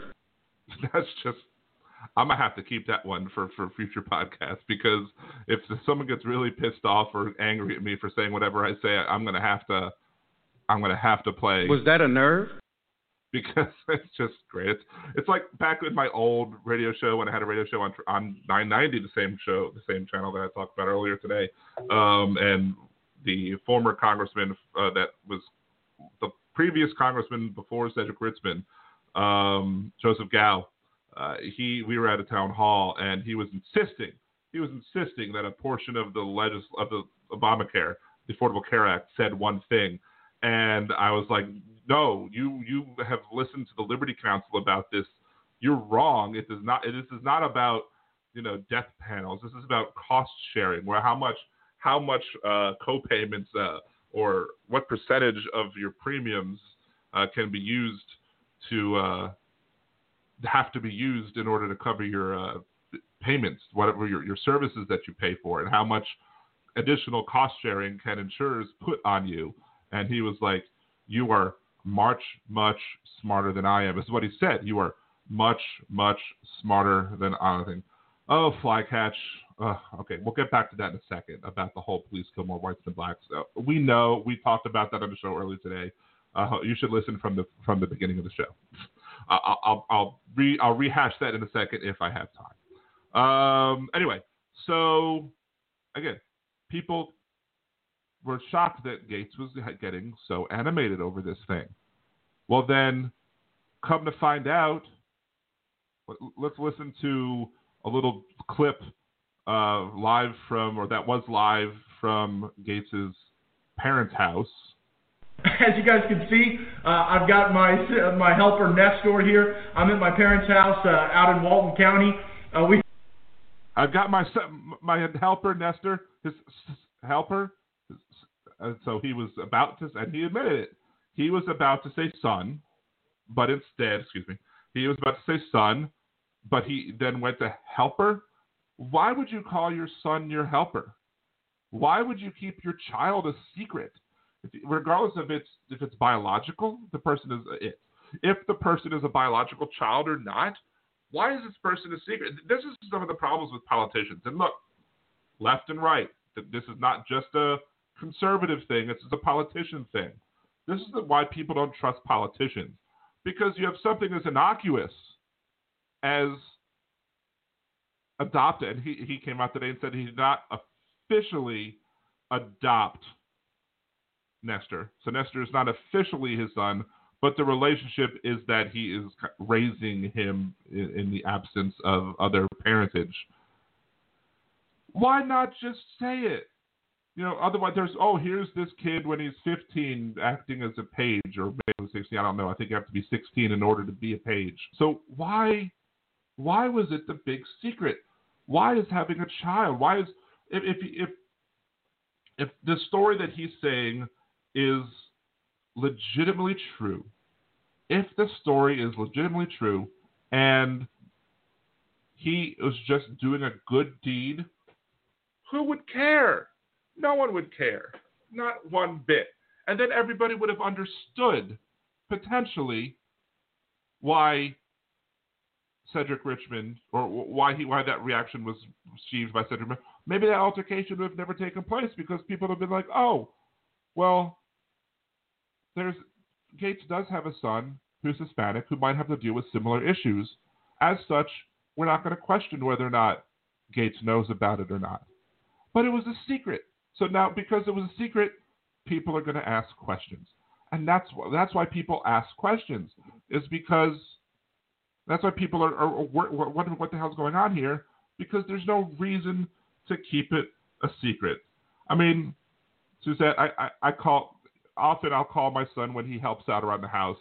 I'll call him a useful engine uh, to to cite Thomas the Tank Engine. A because his name is Thomas.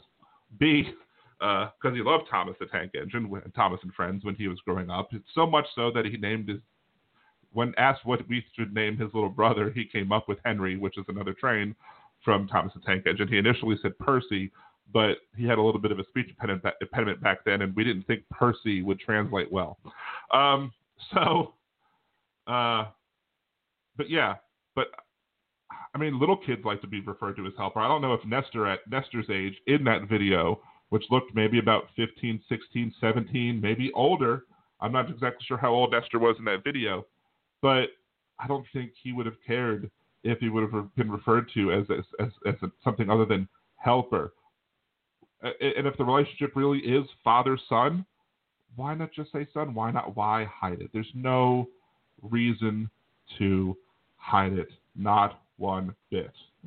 Um, people can protect their children from being subjected to the media by but but you don't have to do so that in a way that hides it. I mean, we, we can know that you have kids as don't parade your if you you can there are politicians who don't parade their kids out about all over the place and who just say, "Look, I love my family. These are my kids. They're part of my life, but I'm not going to use them as political props or what have you. I'm not going to bring them out with me on the campaign trail. I'm just I'm not going to subject them to that." And then people often leave them alone, left or right. Again, I did talk about earlier in the show about how um, about the, thing with um, Barron Trump with a game show host said some comment that was you know ridiculous, but you know again, but again Trump puts his other children out there, but his other children are all adults. So but Nestor is an adult too. So if Nestor's an adult because he's 19 years old right now, again, why is it a secret? And that you have to keep such a thing that should be a pretty big thing a secret makes us question that there are other things that you have to hide. So, oh, we got six minutes left. So let's let's recap for Flycatch, who who apparently missed my point beginning of the show, which was that he says the FBI database shows that the police kill more black, more white people than black people. Yes, in 2018, there was about, I think, 300, off the top of my head, about 380 white people were killed versus like maybe 270 black people, or maybe it was 370, 280, somewhere around there, a little bit over 100. So 50, there was about 50% more. Maybe there was a little bit less black people killed, but it was it was roughly 50% more white people were killed than black people in 2018. Black people, the amount of black people in the nation there's six times more white people than black people. So if white people are killed 50% more than black people on, on, on the whole numbers, but white people represent six times the population, that means that there is disproportionate killings of black people in this country. That's how numbers work. That's how you figure it out. You are a liberal, so why do you care about a Republican says about his private life? Because this Republican is trying to have a say and trying to, to, to, to is involved in a committee hearing about how people of color are being treated in this country by policing. And he believes that he has something important to say uh, in in that conversation, but yet is unwilling to share why he has something important to say in that conversation. I think if you if you're going to say this is what I have to say about this conversation, then guess what? We need to maybe know what your bona fides are. We need to understand what you're bringing to the table. Where does your knowledge on this subject come from? If you're going to inject points to the conversation, you you have to be like, okay, well, I'm bringing up points because are the experts I'm citing, or you have to bring up, okay, this is this is what I understand because this is the lived life experience of myself or my family. Uh, you know, first of all, flycatch. I need to. Uh, I mean, Democrats don't have. First of all, Suzette. Let's talk Suzette. Democrats do not have a corner in the market. I'm sure Tim Scott, who is a Republican senator, has had his fair share of incidents with the police, and it's one of the reasons why he's probably the one that's out there, um, trying to lead, trying to give the Republican point of view, because I'm sure he's dealt with with police issues. Because it doesn't matter how famous you are, you can have problems based simply on your skin color. And as I read before, um, when it comes to shooting unarmed people, skin color is the factor that causes not threat levels, but skin color of what cause people. Now, flycatch, I, w- I will say this. It's 2020. Let's not refer to black people as, quote, blacks, first of all. If you refer, you know, Suzette once asked me, how do I know that somebody is a white supremacist? Earlier in the show, is walking like a duck, talking like a duck, quacking like a duck, you're a duck. If somebody says blacks, that's going to tell me that that person might be a little bit racist because blacks. Yeah, no, this is 2020. Stop saying blacks. Say something else. Say black people. Say black people because they're people. So bring up the fact that they're people. Well, you say whites. Well, fine. If, if I if you catch me saying whites, I'll say white people. That should be fair enough. Um, you know, plenty of white Democrats have no relatives of color, but it's okay for them to talk about Black Lives experiences. When you know, when I, you know, I talk about the things in my podcast that I do when it comes to Black Lives Matter and comes to racial inequality, racial injustice, uh, policing. You know, I'm not doing so because of my personal life experiences. I'm doing so because I'm citing the experiences of other people. Typically said, criticized Cedric Richmond for saying, for, for questioning if the people in the committee might not have kids of color. And my my, my first thing when he, when Gaetz said that, I saw Gaetz say that, I was like, ooh, does Gaetz have a secret like on the down low kid on the side? Did he knock somebody up and not tell anybody? Scandalous. Turns out that's not he didn't knock anybody up. Tell people about it, but he did have a secret kid. That's for darn sure. And, and, and again, so we will definitely talk about this uh, yeah, the scarf from Nancy Pelosi was was made fun of by many black people that I follow on Twitter. So that was not lost on every on, on anybody. Sometimes white folks can be a bit ridiculous when it comes to them trying to show how big of an ally that you can be. Sometimes just being a big ally just involves amplifying what people are saying when it comes to um, the issues that are important to them. And that's what I try and do with this show. But we are one minute out from the show end, so we're going to go ahead and end it for this week. And we will continue this next week if y'all want to. I welcome y'all to come back 8 p.m. Central on Blog Talk Radio. We'll be here. We will discuss this issue and many others. Until next week, there's uh, follow me at Liberal Dan Radio on Twitter, Facebook.com slash Liberal Dan, LiberalDan.com Support the Patreon, patreon.com slash Liberal Dan, and check out the minicast on anchor.fm slash Liberal Dan as well. Until next week, 8 p.m. Central, this is Dan Zimmerman with Liberal Dan Radio. Talk from the left, that's right.